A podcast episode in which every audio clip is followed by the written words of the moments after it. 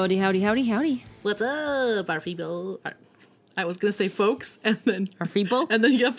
what up, people? Damn it. Brand new episode of Potty Mouth Poopcast. We're your hosts, Carla Serrato, and Sarah Sophia Serrato. Our guest today is host of the podcast Grief Unplugged, a podcast that empowers professional women to unmask their pain, leverage their emotions, and transform their trauma into triumph. I would add, Sweet. not it's not just for professional women. Mm-hmm. I think that men or anyone else really can mm-hmm. Get a lot from the podcast, so don't shy away, I agree. all you non-women's. Also, our guest is a certified grief recovery method specialist. She is CEO and founder of the H Squared Group LLC, a grief recovery and coaching practice currently based in Washington D.C.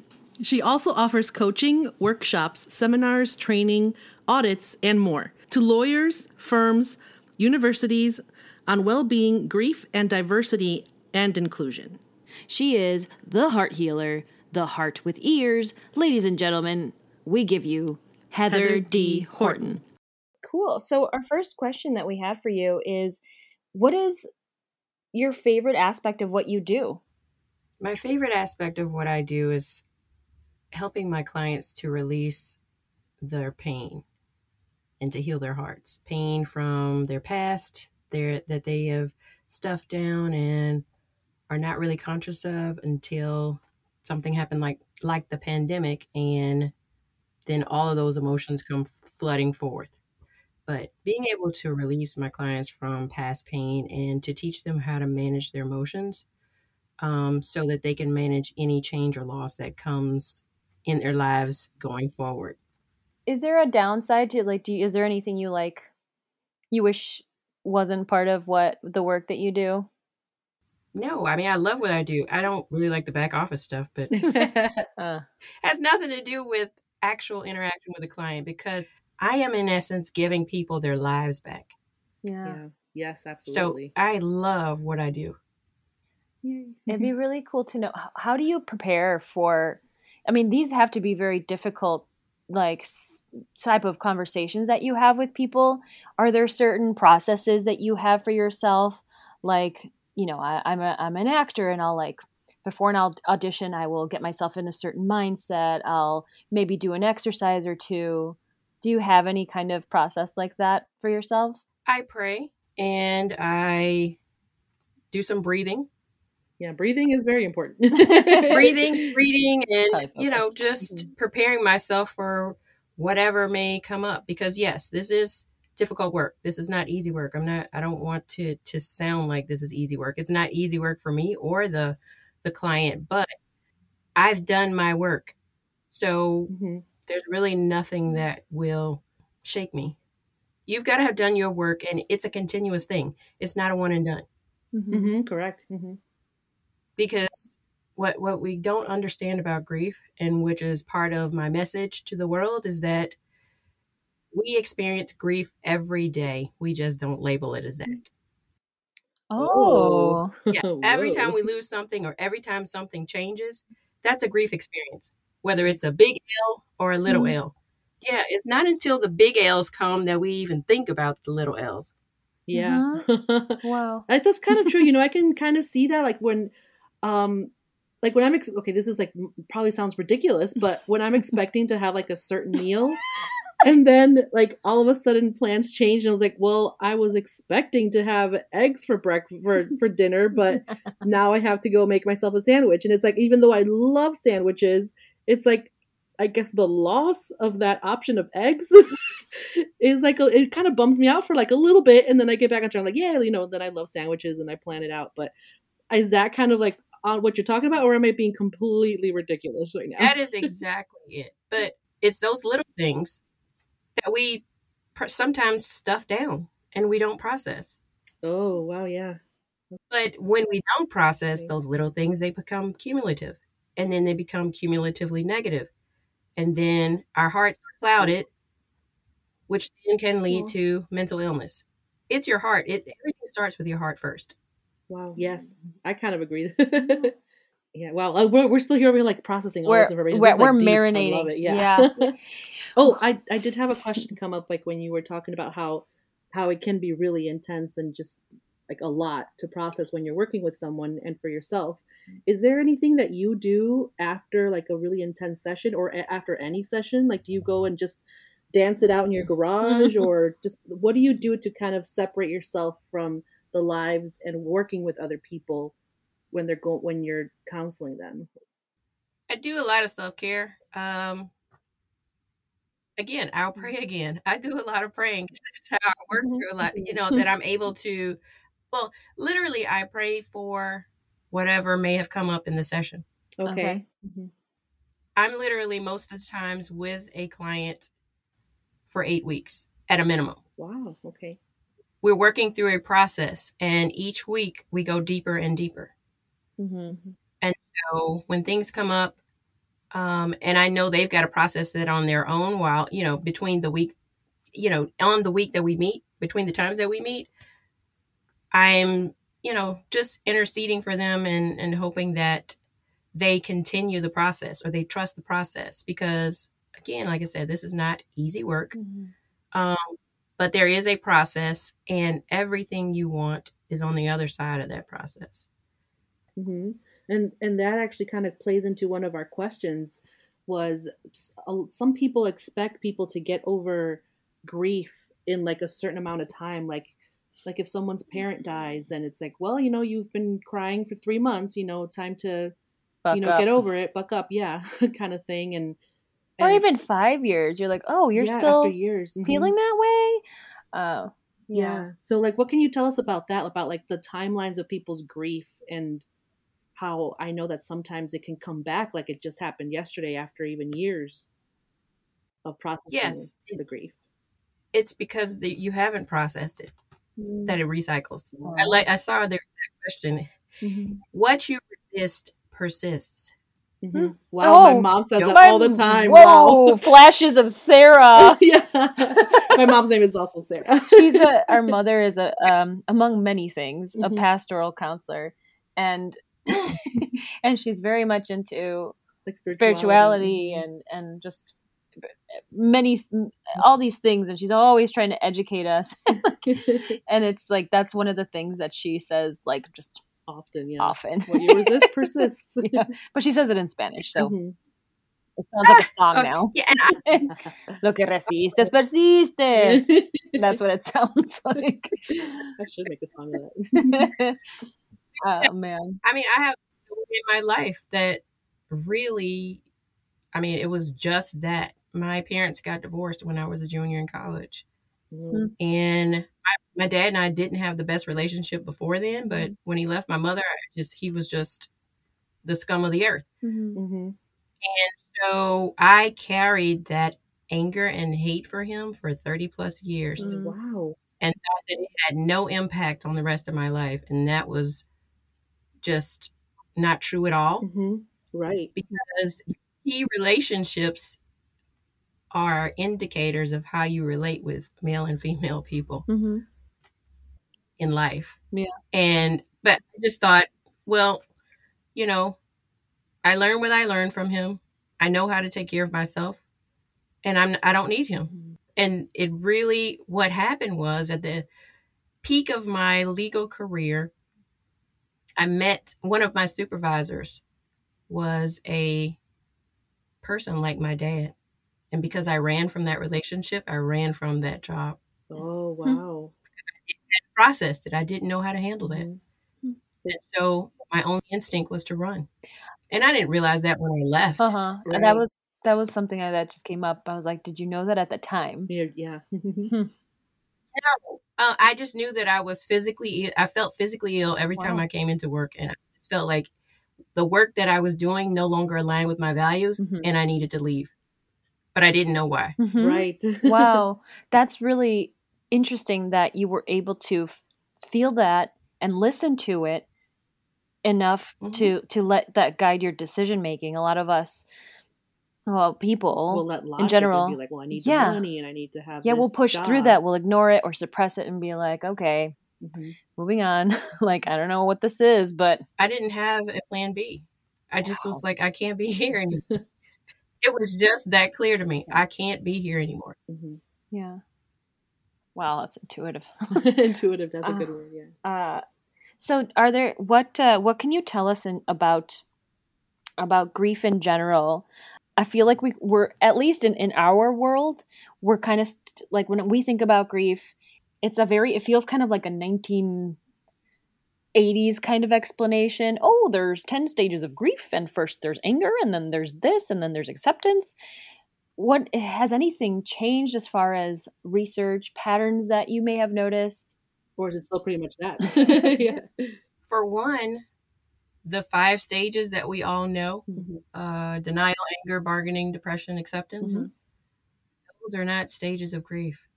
What? Those are actually the stages that a person who is diagnosed with a terminal illness goes through. Whoa, twist. Can you explain a little bit more? Yeah, tell us more. What? Dr. Elisabeth Kubler Ross, who's who created those five stages, her work has been distorted. She's even spoken to that. She never created those stages for them to be attached to grief. Oh my gosh. No whoa. way. Okay, well, Just just like I got goosebumps. Like, oh, just to remind our listeners, we're millennials, and of course, we like we're we're in our own like holes of you know what we what we're paying attention to, but Mhm. this is blowing my mind. yeah. Yeah, I mean, because if you look at them, these stages apparently you're supposed to go through each of those in order, Yeah. Mhm. but some of those happen when we deal with change and loss. Right. Right. There is no denial. If a person dies, there's no denial. They're dead. Oh. Oh. I see. I see it. Hmm. Okay. Okay. Do, You may not get angry.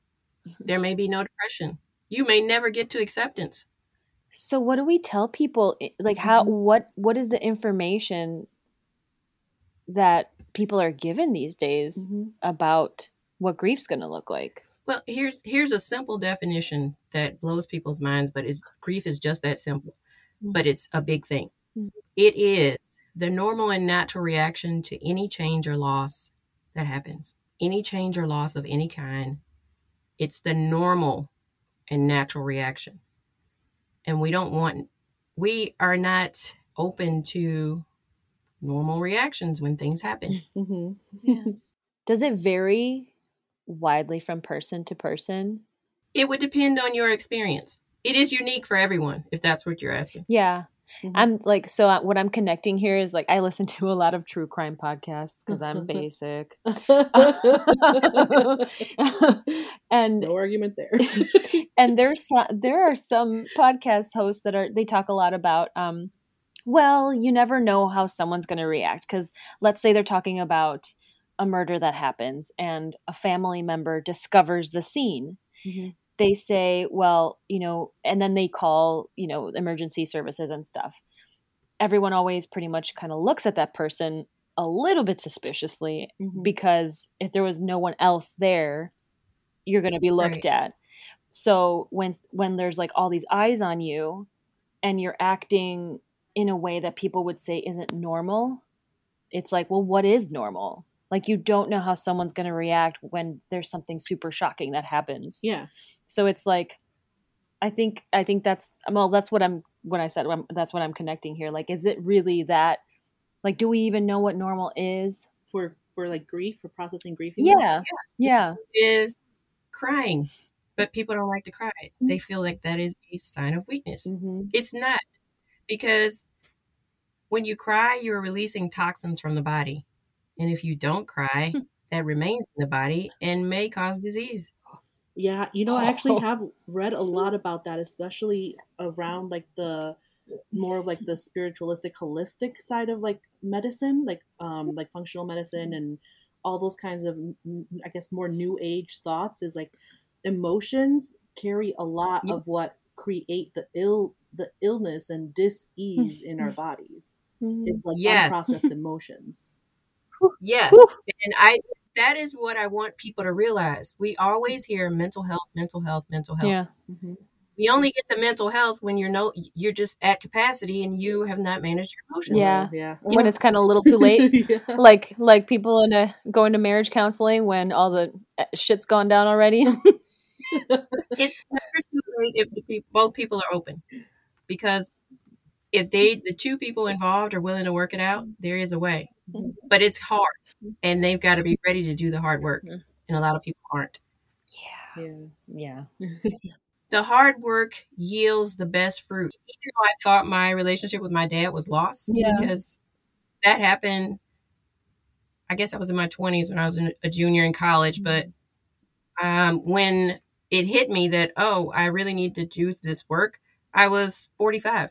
Oh my. But the thing is, is I now feel like the little girl that was hurt back in the day, but not. I'm not hurt anymore. hmm When I say I feel like the little girl, I have that much fun with my dad now. Oh Yeah. wow. That's that's pretty remarkable. hmm it is possible. And I honestly wish I had, you know, done this work earlier because my dad's now 73 Okay. and who knows how long anybody has. hmm True. And so we've lost all those years. Now, Heather, when you say this work, do you mean like the the your entire journey, or specifically like the grief? Um, Yeah, grief work, actually processing your emotions around a, a particular event and processing your emotions around a relationship because usually it's not a thing that's causing you grief, it's a relationship. Okay. Like a relationship to just the like a thing or like a person or the expectation. Yeah, hopes, dreams, expectations, yes, but that usually relates to a person. Mm. You can always direct it back to a person. Like, for instance, with COVID right now, Mhm. people want to blame COVID. Right. But if they really looked at what was happening, if their job ended or something Mhm. like that, the pain from that could be from a relationship at work. Yeah. It could still be the career, hmm but it's usually tied to a person. I feel like also, well, I mean, what about people who were like self-employed and so it's like now they lost all these opportunities for like gig work or or clients and so it's like how how is that I can break towards a down. person Like because I mean I guess for me I would see it more of like the relationship to like how am I going like the responsibilities in my Mhm. life because that's basically kind of like why anyone goes to work or at least most people wow, is to like kind you of really told us about yourself there, Sarah. Well, I'm not gonna lie. I I don't want to work. I don't like it. You're a millennial, of course you don't. Yikes. yeah, no, yeah. I want to go on cruises and travel the world and take pictures and post them on Instagram. That's all I want to do in my life. uh, so yeah, like I, um, like for example, that you know, like I feel like that would be where I would be at not, not grief, but like Um, in in like the how am I going to pay my bills? Like the worry of that. That's what like I would feel Hmm. bring me down and like be bummed out or depressed or something because I can't fulfill the responsibilities in my life. Would that be something about like a relationship with yourself? it could be, yes. Point your finger at I pointed my finger at her. you hit the nail on the head. Well, Because- because here's the thing the the pandemic has given people the option to do anything and if you're just Whoa. yeah if wallowing in what was Mhm. you can't move forward Whoa. Yeah, can we keep talking about the pandemic? Sure. yeah what if anything have you seen a change in i know for instance my therapist started got just inundated with clients Oh. she was no longer very available um, same as my mom she got a bunch um, a bunch more people Mhm. like at the um, kind of mid or like summerish yeah. in 2020 Right when people were feeling like, okay, this is not going to go away. We're going to have to find a way. Right. Yeah, so kinda Uh, did you emotions. see the, a peak like that in in in clients for yourself? I didn't because a lot of people don't want to do, they don't want to do the work. Oh Ah, wow.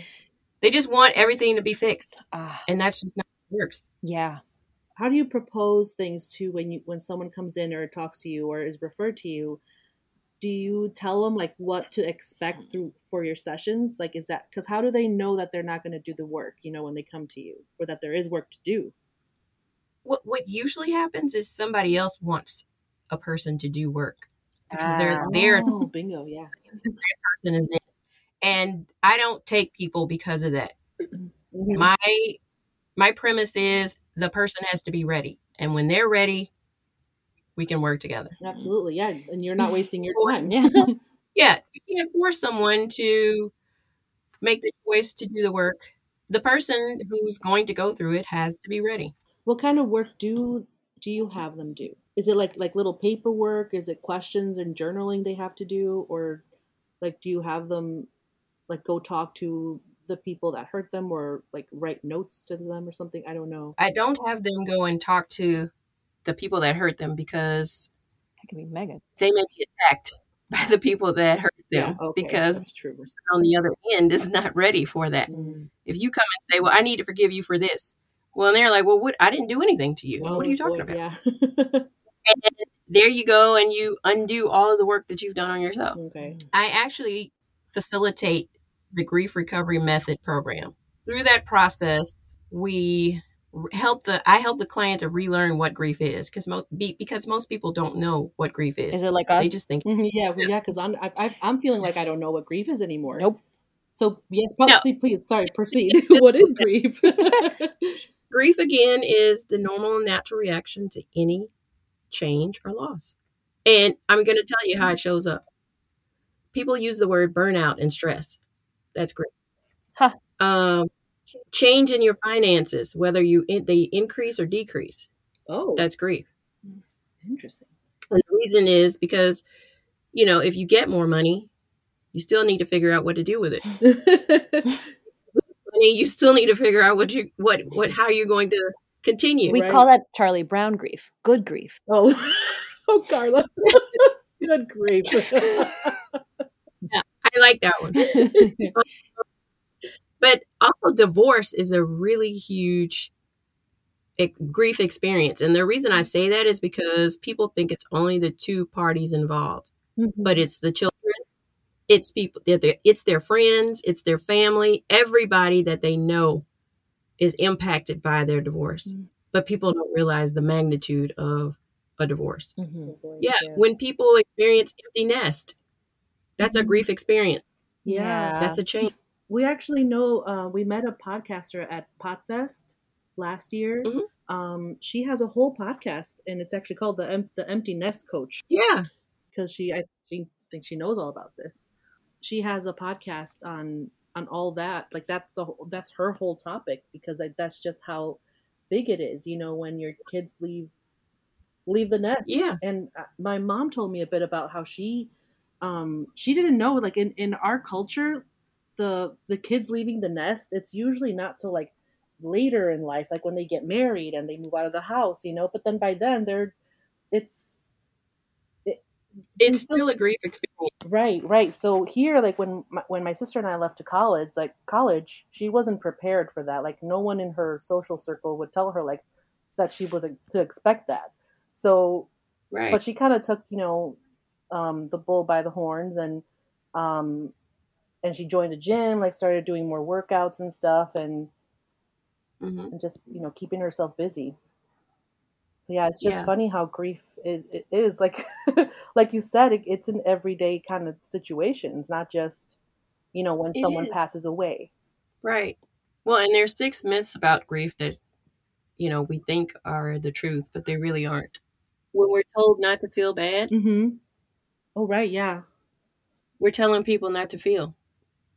that's i can definitely see that and that's it's very probably very harming to someone to tell them not to feel like you know you're supposed to process the emotions no matter how Right, dramatic other people might see that you're doing it you know We use a lot of intellectual comments. i can kind of um i can kind of see that like when someone's pet dies and people Mhm. don't expect you to like they're like my god they're like you're acting like your family member died or something Pet loss is huge because pets give unconditional love, unlike people. my sister actually like lost her dog a couple I'm years back. ago unexpectedly he was only two and Yeah. it was Came it was very shocking to me seeing Mhm. seeing you carla Mm-hmm. like go through that because it was it was i have never seen you that sad in my entire life and it like i was like well that broke my sister and i still feel like i see it sometimes you know like that sadness of of not having him around Yeah. Yeah, it was Yeah. weird because yeah, I I I knew um it wasn't to uh, I I knew people I knew how I saw other people just kind of like it seemed like move on. I felt like I Oh. already anticipated what the expectation was going to be and that kind of gave me a little bit of panic. Yeah. But then like feeling it it's like yeah, it's and then you don't feel like you can talk about it a year later because it's like well, even months later but then more so a year later i'm like um i still really grieve my dog and who am i going to talk to who's going to be like yeah that's that's pretty normal like or you know like, like no like i felt kind of crazy you know? Mhm. but reading up on it helped Yeah, and there are options. You can talk to people like me who are grief recovery method specialists. Mhm. We work with i saw that You- on your website i was you- like yes I actually have to process the grief around that too because your pet was a person. in my heart yeah, he was Yeah. yeah No, really. I I don't have pets, but I have friends who have had pets and who have had pets die and I grieved with them. Mhm. It's real. Mhm. And like I said, it is unconditional love. The only other person we get unconditional love from is maybe God or our parents. Aw, yeah yeah that's kind of true And let me tell you, this, you if you loved something, Mhm. you will grieve when that changes or you lose it. oh yeah. Uh-huh. Oh yeah. I mean and then that that also ties us back to the pandemic. Like people lost so much yeah. Mhm. in in and like and like you said heather like in in the in the micro things in the macro Mhm. like all these levels of change constant change. Constant change. Yeah things were changing Yeah. like every week seemed like like big things you know like well now you can't go to your restaurants or now you have to like remember to bring your masks into stores Right. so we had a question about how the loss of say a loved one may differ from something like the loss of a job or freedoms but it sounds like like from what we're learning it's all it It's can all the same it's kind all the same it's all grief Mhm. And it's Yes. not like it's just one totally you know like exclusive Right. that's No. cool to know The same tools work on any type of change or loss, mm-hmm. yeah. but it's trying to get the mind conditioned to actually realize that. Because uh, one of the things we don't feel like there's options.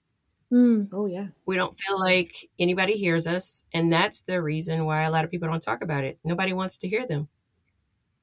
But you're not Yeah. talking to the right people. that's true One of the things we try to do, which is another myth, is we try to replace the loss, but we haven't grieved what we lost. oh is this where we where we get into cycles When you haven't grieved what you lost, but you, tr- for example, a relationship, Mhm. you break up with someone, you don't process that breakup. You just go get another guy or a girl or whatever. mm-hmm. You're never going to be able to accept the new person because you haven't grieved the last. Okay It doesn't have to take long Mhm. to do that process, but you've got to do it. right yep Or else what you resist persists. yeah and, and and you know i've had friends who they kind of almost don't even break up with someone until they have another person kind of even lined up like like not even a week before they're like into another relationship even if it's not like you know straight into bed or anything but you know they're like they're talking to other people and like going on dates and stuff that's terrifying but like how what and, and well, let but me tell you, the- go ahead yeah it's a short term energy relieving behavior. It's Mm. what we do. We want to avoid feeling. Oh, okay. Yes, because I, I mean, I've talked to the, to these people, and I've been like, well, you know, just give yourself some time, like to be alone, or, or you know, just to even process. But they feel like they don't need it. They don't feel, at least what they tell me is that they feel like they've they've made the decision, and they don't have like they have anything hanging on to the Mm. previous relationship. So it's like, Mm. can it really be that fast that they've grieved, or at least like um No. the word like had closure she's like no well that answers that No, I mean, you really have to sit down and process. Mhm. Um, and I'll give you a, a brief example. I signed up for Match.com, Mhm. met somebody, and so much and so much familiarity between us. I just like, oh my gosh, maybe I've Mhm. met my person. We went out on two dates, and when I tell you the dates were great, but and my feelings Mhm. were all in it, and then all of a sudden it ended. Hmm. I was hurt, and if I hadn't processed that, I wouldn't be able to move on to the next person that comes into my life who wouldn't crush my heart. Yeah. So you do have to like look at it, I guess, in a way, is like look at what you are have lost. Whether it whether it was your Yeah, choice or not is kind of like what you're saying. Like even if it was your decision or not, anytime there's a loss or something changes that was not planned out, then then you should take your take take your time to look at it and make sure you process the feelings around it. Yes, and even if you planned it, you still need to do that. And the thing that comes up for me is like adoption. You Mhm. plan an adoption, but you still got to manage around that because um, you're taking in something new, so your life is about to change. But someone else is losing a child, and if you have a heart, you care about them too. Wow. Okay. Oh, it's Dang, huge. I know. My brain's like reeling, swimming in all these new. Terms. See Mhm. all the things that we can learn. If you're not learning every day, you're dying. I need to grab a dictionary. Learn a new word every day. What's that quote from from Shank, uh, Shawshank Redemption? Get busy living or Oh. get busy dying. I love that movie. Get busy living or get busy dying. Heather, where do you see uh, the the aftermath of of well, I guess what we're conti- you know we're what we're still living Mhm. with with the pandemic. Do you, I feel like I've I've seen a lot of oh post traumatic stress disorder thrown about, depression, all Mhm. these mental health issues, and that's just for like adults, you know, like eighteen plus. Mhm. we're not even talking about kids. And i see that a lot all over the moms groups i'm on. It's like my kid is just losing it. They need to see other kids. Uh, what do i do?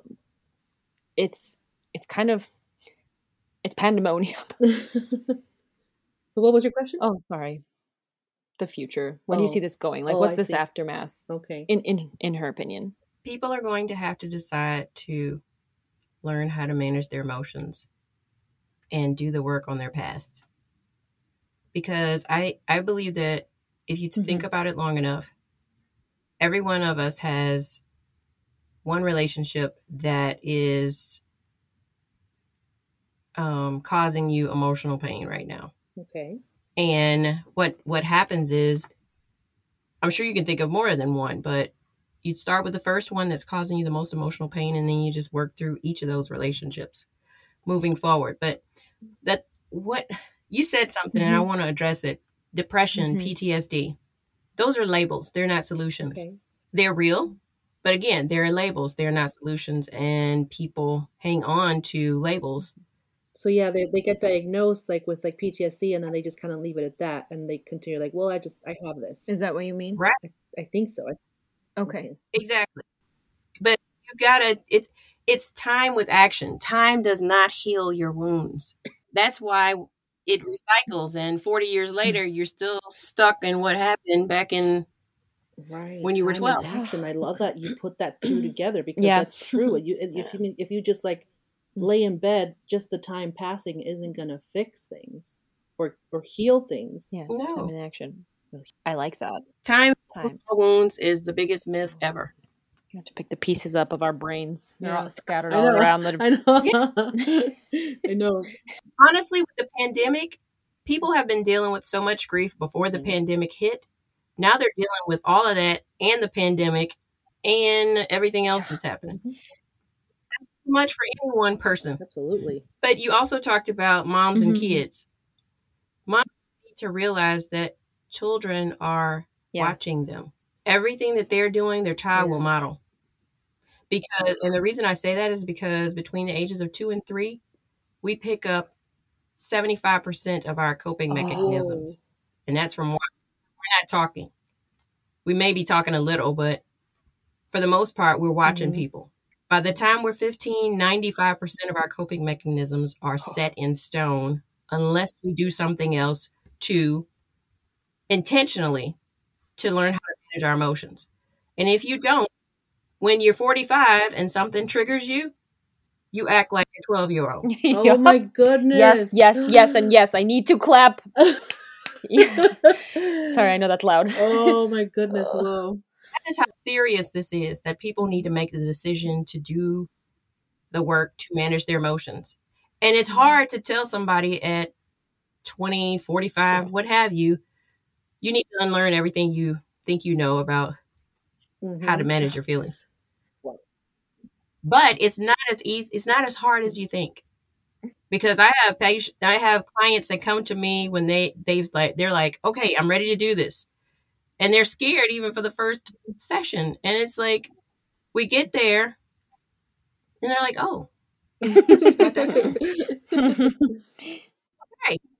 they, they don't have any concept of the fact that there is a way to move through these Yeah. things. But one of the things that I do and that I love about this program is I model for you.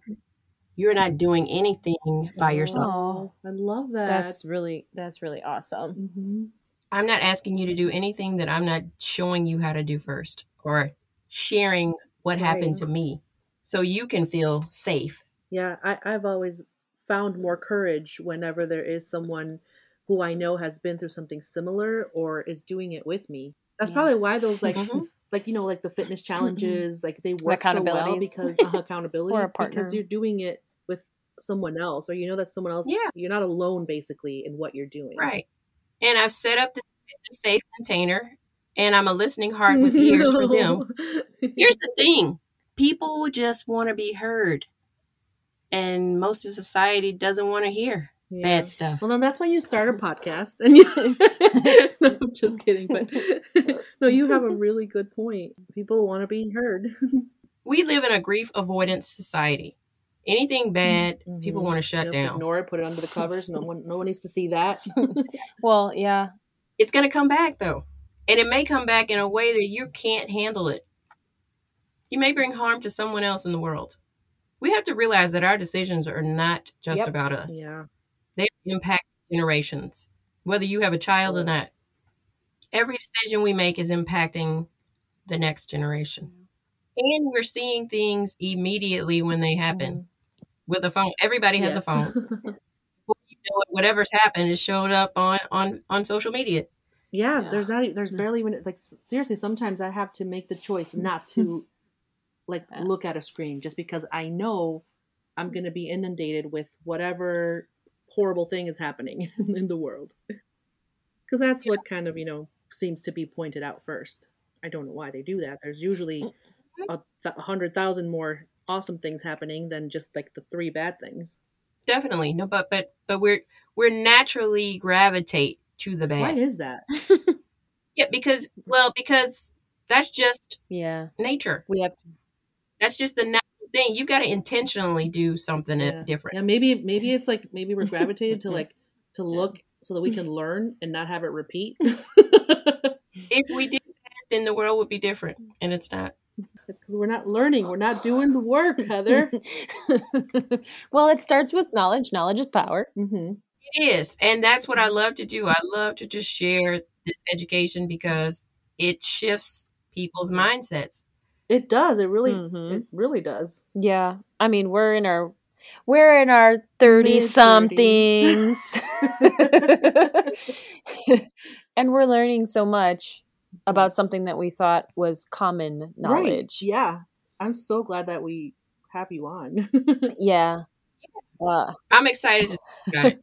Most people are like, "You want to talk about grief?" I'm like, "Yeah." we don't want. I don't want to talk about sad things.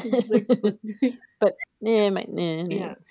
I was I going to say? Oh, did you have anything else you wanted to share that we didn't ask? talked about a few of the myths. I talked about don't feel bad.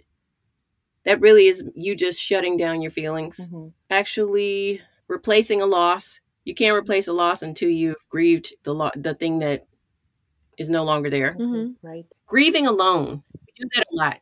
We feel like we've got to go to our room to cry, Mhm. or we can't cry in front of people. Okay.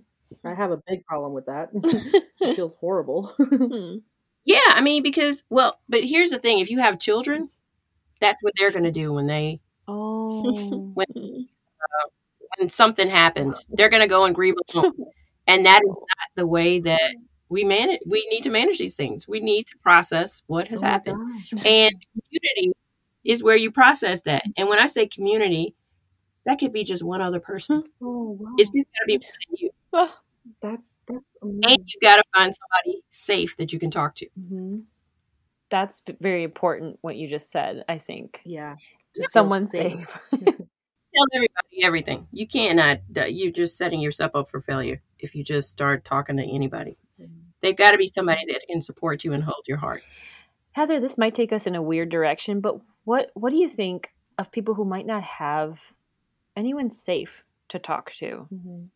What do you suggest someone does? Like say they're in an abusive relationship, their kids are out of the house, parents are gone. Or judgmental. There's a book I would recommend, but here's the other thing that we don't honestly think about. Mm-hmm. A book is a very small investment, mm-hmm. but the Grief Recovery Handbook will change your life. A lot of what I've talked about today comes out of that Yeah. book. it's on it's one of the books on that you that you have on your website, right? Right? That you drop down and you can see the recommended book books. Yes, that is one of the books. Um, you can get it from Amazon actually, and it is an amazing book. But I suggest that people read that book Mhm. if they can't invest further in themselves. Yeah. What I would also say is we need to be open to investing in ourselves so we get better. hmm Um, a lot of times we'll be like, well, I can't spend money on that, or they don't um they don't take insurance, so I can't do that. But if somebody said to you, I would give you your life back for let's just throw a number out, a thousand dollars. What is your life worth to you? Is it worth a thousand dollars to you? Yeah. Whoa. hmm Yeah. because I'm telling you, if you if you were to even just read the book, but if you were to go through the process with a grief recovery method specialist, or you can actually do it with a partner, but again, you don't know if that person's safe. Mhm. Your life is going to change. For the better, hopefully. yes, because from the tools that you get through grief recovery Mhm. will allow you to manage anything that changes or that you lose going forward. Which This is- every day, all the time. Yeah. Yeah. yeah. Oh my gosh. This is bringing definitely like my best friend of like 25, 26 years now. She we our family is actually adopting her into our family because she lost both her parents um Oh, wow. a sev- several years ago. Um at different times too, like you know, it was two different things. She just happened to lose them younger like in her early 30s. Um Mhm. and she thought like you know she she cried she processed it she thought she was kind of done with it and then later saw that those gr- grief feelings that weren't processed that she didn't even know she had processed she hadn't processed i mean were recycling into other things in her life like she even um, got into like you know alcohol abuse and stuff like that and and and is like now and has been for like a year now um uh, in recovery She's been sober and she's also been like seeing a therapist in specifically to kind of like cover those grief things that she thought she had dealt with but hadn't really Yeah, because uh, I will. I, I guess I will say it again. What you resist persists. But also, and I'm not a mental health professional, but um, I will say that we're treating depression, but we're not figuring out what the root cause of the problem is. And grief is not depression. And most people that are diagnosed with depression, yeah they're really grieving. i can definitely see like Oh wow. that's heavy information yeah I, I think i was just shocked because i thought she had she that she had processed it you know and she thought she had processed it i don't think there was anything that she was necessarily resisting hmm so it it just blows mm-hmm. my mind how sometimes it could be so buried in a way that you don't even realize that you still haven't dealt with something My mother's been deceased 15 years. If I catch a whiff of her old perfume or I find an old picture, it's going to bring back memories. But because I've done the work, the memories aren't painful. And even if I cry, it's still not painful. Those are tears of joy. How liberating. Yeah, how liberating. Yeah. But if you don't do the work, you can't get to that point. Every time that you experience something you you remember about that person, you're just it's just going to pain you to no end. And it's because you haven't said goodbye to the pain. It's not about saying goodbye to the person because you're never going to forget them. Right. What right. you're saying goodbye to is the pain so that you can remember the fond memories. Oh. And you got to look at both sides of a relationship. And when I say that, I mean you can't you can't bedevil someone or you can't enshrine them. Hmm. There's good and bad about a person and the Right. relationship you have with them. Absolutely. And you can't look at the good stuff. You can't just look at the bad stuff. Mhm. But you've got to look at all of it. And most times we don't do that either. Because even in our best relationships, there's always something that we didn't like. We just never said it. Yeah. That's Yeah. a really good point. Yeah. Like thinking But saying it out loud, writing it down and saying it out loud, as simple as that sounds, does so much for your heart. It's the physical center of the body, but it's also the spiritual center of the body. hmm Everything flows from the heart, which is why we can be brain dead, but our heart's still beating. Well, we were watching a couple documentaries in like several months ago how on on how like the like the heart brain, the brain of the heart, how Mhm. they're Yeah. kind of like discovering how there's like a like a like a gut brain. There's also Yeah. like a heart brain. Mhm. hmm That's very Yeah. cool. I thought that was really cool. I actually just remembered something Mhm. that I wanted to bring up earlier when we were talking about um, about grieving alone. hmm I Yeah. recently heard it was on NPR, and it was Okay, Carla, we get it. You listen to NPR. no, well, just to get so that it, it, someone can search it if they want to listen to the whole thing. It was this office, and I'm trying to think. I think it was one of like the short the TED talks, Mhm. and um, it was this police officer from like North Carolina, and he talked about how he he coined this phrase about respect space Hmm. because he was an officer or and he maybe he's an, an actually I can't remember the, his profession, but he he shows up to like emergency situations. okay. So he got a call, and there was this woman whose husband was having some sort of like heart attack type thing, and he Mhm. passed, and she just flew into this like like tears and broke down on the ground, and Mhm. his reaction was to like touch her Mhm. and try to comfort her a little bit, even though like he's not supposed to. They are supposed to go right into like talking about like the the next steps. like what do we do with the body kind of thing? Yeah, and then he's like, logistics. yeah, and then a neighbor comes in and he's like, and and they put their arms around her, but the woman recoiled in both Mhm. instances, and he's like, the woman kind of just said something to him that he's like, I'm never gonna forget. She said, I wish I never called. Whoa. and I don't know, like obviously the tone or how she said it or anything, but that must have been so impactful for him. And what he learned was that there's this space where you have to that you it, that that has to do with respect, with letting someone feel, Mm-hmm. uh, and whatever, however uncomfortable that might make you, Yes. that's something that they have to feel and go through and express without like and and it, and it be okay and Right. and them just be listened to and be in the presence of that because Mm. as soon as you approach them like you know like trying to hug them or comfort Yeah. them in such a he- in such a in that kind of state Mm-hmm. it's making it about you Yeah, yeah. I was just gonna say that you kind of put the responsibility of them now having to deal with you in a way, you know, so Exactly. or interact with you. so what do you think about that heather has have does that like resonate with with the work you've done It does. It does. Two ways. One, uh, when you hug or even when you shove a box of tissue in front of someone, you shut off the emotion. Oh Whoa. Again, that that's that, that boundary. You're not allowing them to pre- to process, to feel what they're feeling, and that's the thing. We've got to feel what we're feeling in the moment, and no one should stop that. The other piece of that is, yeah, we've got to respect people's boundaries.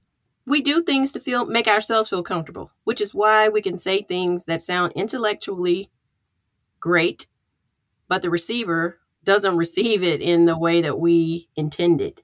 Not that we intended harm, Yeah. but it's not helping the person in the situation. And so we've got to be careful how the things we say and don't say when people are grieving. Honestly, silence is best because if a person really needs something, they're going to tell you what they need. hmm If you really want to help them, just be there and be silent and be okay with silence. But there are so many people who are not okay with silence. So that's Yeah. just like foreign. There's a few times, you know, where my mom and I have had some deep conversations and and she'll cry and it feels super uncomfortable to me. So but I just I just let her cry. You know, I, I just sit there and it feels so uncomfortable. Partially it's because I don't know what to say and I'm in my head I'm like panicking like what do I say? And I'm like running through like a dialogue of like what should I say? Yeah. But then I think within that time, it's like, oh, I'm realizing, okay, so this is okay to be silent and not Yeah. right away like console her and be like, it's okay, or you know, or don't cry, Yeah. and all those other typical things that people are have been taught to say, Right. Um, and and then it just kind of and happens, and she feels it, and then we move on, you know, right. yeah, it's, it is difficult. It is, but it's not about you. It's about that person. Mhm. And that's what we need to remember. We're trying to make ourselves comfortable when we stop them, Ah, yes. which is why the woman recoiled. Yeah. Mhm. She wanted to feel her pain in that moment and she didn't want anybody to stop her. yeah. The thing is, is we just want to be heard. We want to be listened to. We've got to get comfortable with being uncomfortable. Yes. Yeah. Yeah. we gotta get comfortable with being I believe uncomfortable. that is the only way things are going to change in this world until we all become comfortable being uncomfortable. You know, Yeah. honestly, I think that's kind of what the one of the main points of our Excuse me. of have of us having started this podcast is because you know taboo is kind of like in that zone of like people are uncomfortable Mhm. talking Yeah. about certain things Yeah. but we wanted to be okay to be uncomfortable with certain things and still be able to Yeah. talk about them and process them and live with Yeah. them in our world Yeah. kind of thing Yeah. And that's what manage, learning to manage your emotions looks like. Yeah. I mean, I'm having the time of my life, and people are in pain, but I'm I'm having the time of my life because I'm processing everything that happens when it happens. mm-hmm. Yeah. So you're living in the now. You know, that's what they say is like the best place to live is in the now.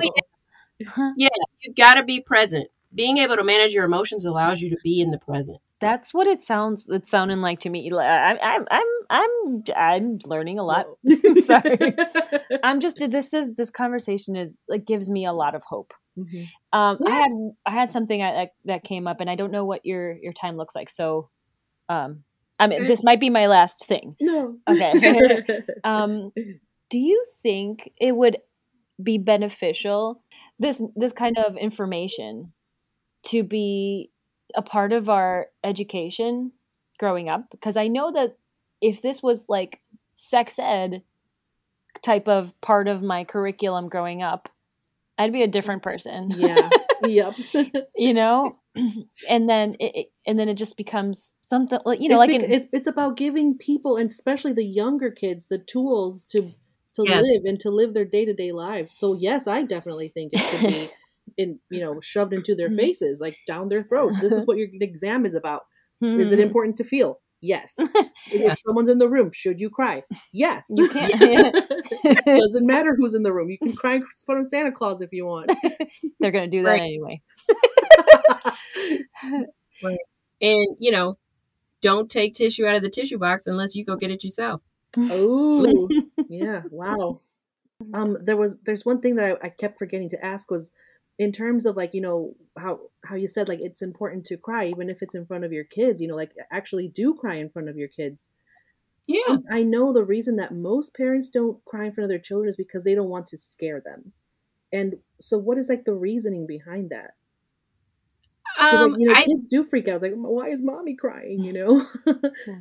Yeah, and and I think part of it is, you know, they don't want to scare them, but I think the bigger issue is they weren't taught how to manage their emotions as a child, and now they have children, and so they're doing what's been passed down through generations, hiding from things that make us feel bad or stopping things that make us feel bad.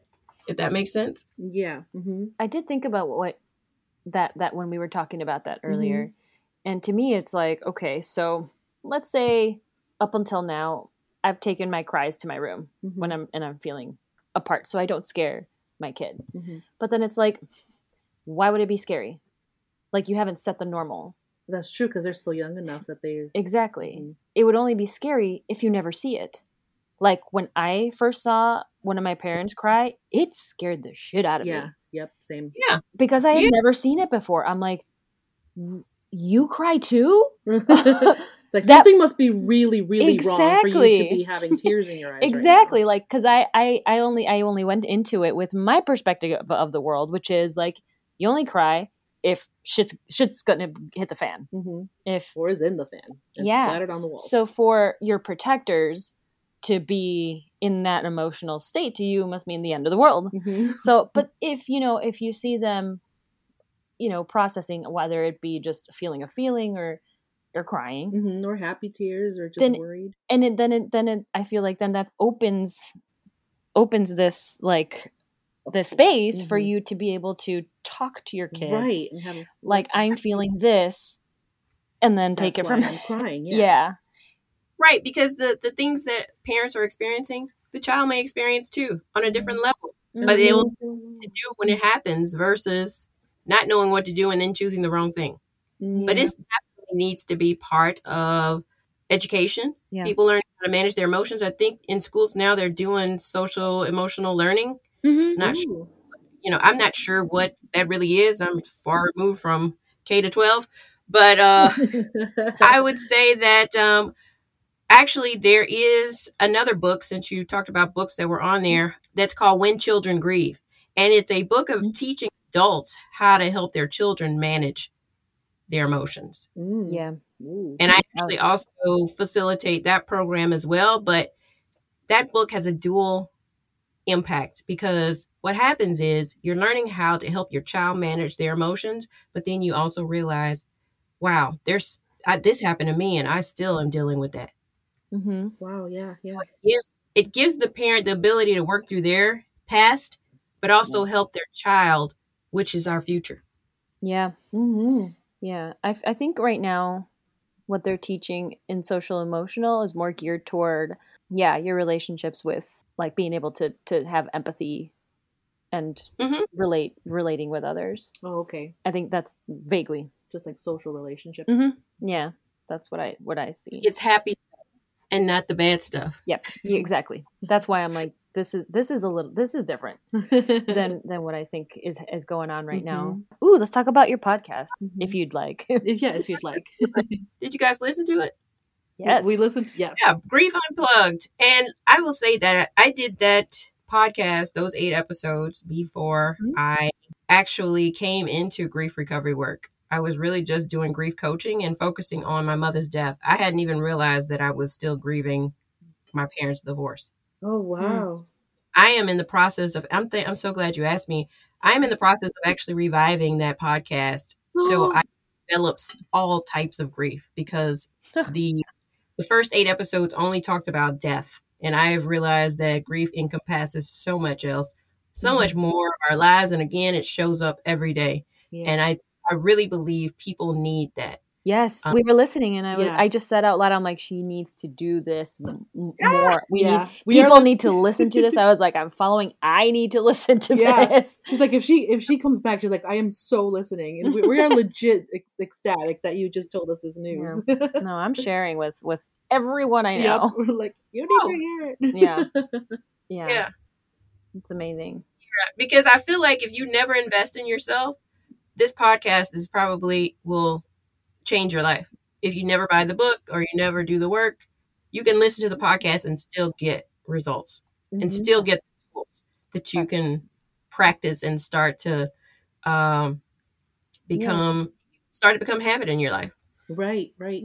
And I I truly admire people who take like a passion that they have for helping people and they don't and like like yes, it's important I think to sustain yourself, you know, but that also have other information available for the for those who can't, you know, pay for a book or or even know how to get online to get it, you know. I I will say, I find it hard to look for help, Mm. like genuinely. Like if say I'm looking for a counselor or a therapist, what m- my first thought is, okay, I can do a Google search or I guess I can go to my insurance if you if you know if you have what it and go see what therapists are available. Like there's this what feels like 10 step process Mhm. to even find the kind of people that might be able to help you Right. there's Mm. it's so hard i feel like to to access that to to, to just cross that bridge Mhm. of getting help and i think we're you know just on that cusp uh, of like making it a little bit easier to go from i need help to Mhm. actually being able to access that because yeah. if you break your arm you know you Yeah. can call 911 you know you could go to an emergency room it's a it's so much more acce- like that line Mhm. help me with my words Yeah, no, you know is so much clearer in Mhm. my mind of how to get that help Yes. as opposed to like for my mental health like Mhm. there's all these it's just i feels like barrier upon barrier Yeah. And So- like all these steps and i think podcasts are actually a really great way to mm-hmm. start that Yep. and to get your resources to cast a wider net of Yeah. so people can find it easier, faster. Like you said, like with like with the that process of just like going to the mm. hospital or calling nine one one. You know, you can mm. just here's the podcast episode on grieving a, a, a lost pet. You know, and then you have all your information there. So it's like then you find the person that you need easier and faster. yeah i've gotten resources just from podcasts like Mhm. you search what you're looking for but anyway I, I think there's two things I want to share before yes leave. Um, one is stop trying to be strong for others because you're killing yourself, and you can't help someone if you're not wearing your oxygen. Mm-hmm. That whole airplane thing. Yep. Yep. Yep. Yep. And the, the last thing is keeping busy doesn't help you either because what you resist persists. that's excellent Mm-hmm. thank you so much heather You're welcome. I have enjoyed talking with you guys and just dropping these nuggets. Yes. Yes, us too. Let's let's let's plug your stuff. Mm-hmm. Uh, where can where can uh people find you? It's Instagram, Facebook. I'm Heather D. Horton. Don't forget the D. I am also Grief Unplugged on Apple Podcasts, Google Play. I think it's Google Podcasts now, and uh, SoundCloud. I think you're on Spotify too. I think that's where I found yeah, you. that's where I was listening. Oh, okay. Thanks for telling me. yeah.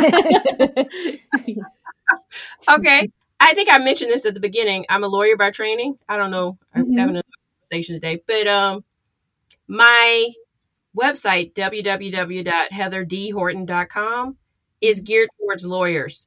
But the concept is because here's here's why I did that. Mhm. Nobody's checking for lawyers, but we're carrying everybody else's burdens.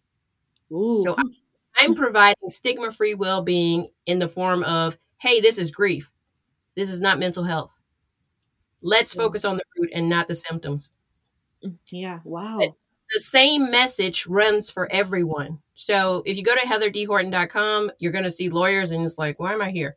But that was my first little website that I found. I was like, oh, am I in the right thing? message is the same no matter what. But if you, I would recommend that people go to griefrecoverymethod.com. Mhm. And I'm going to put a plug out for all other grief recovery method specialists in the world. I'm not the Mhm. only one. You can go, scroll down the page, put your zip code in, and you can find somebody that can provide you with value.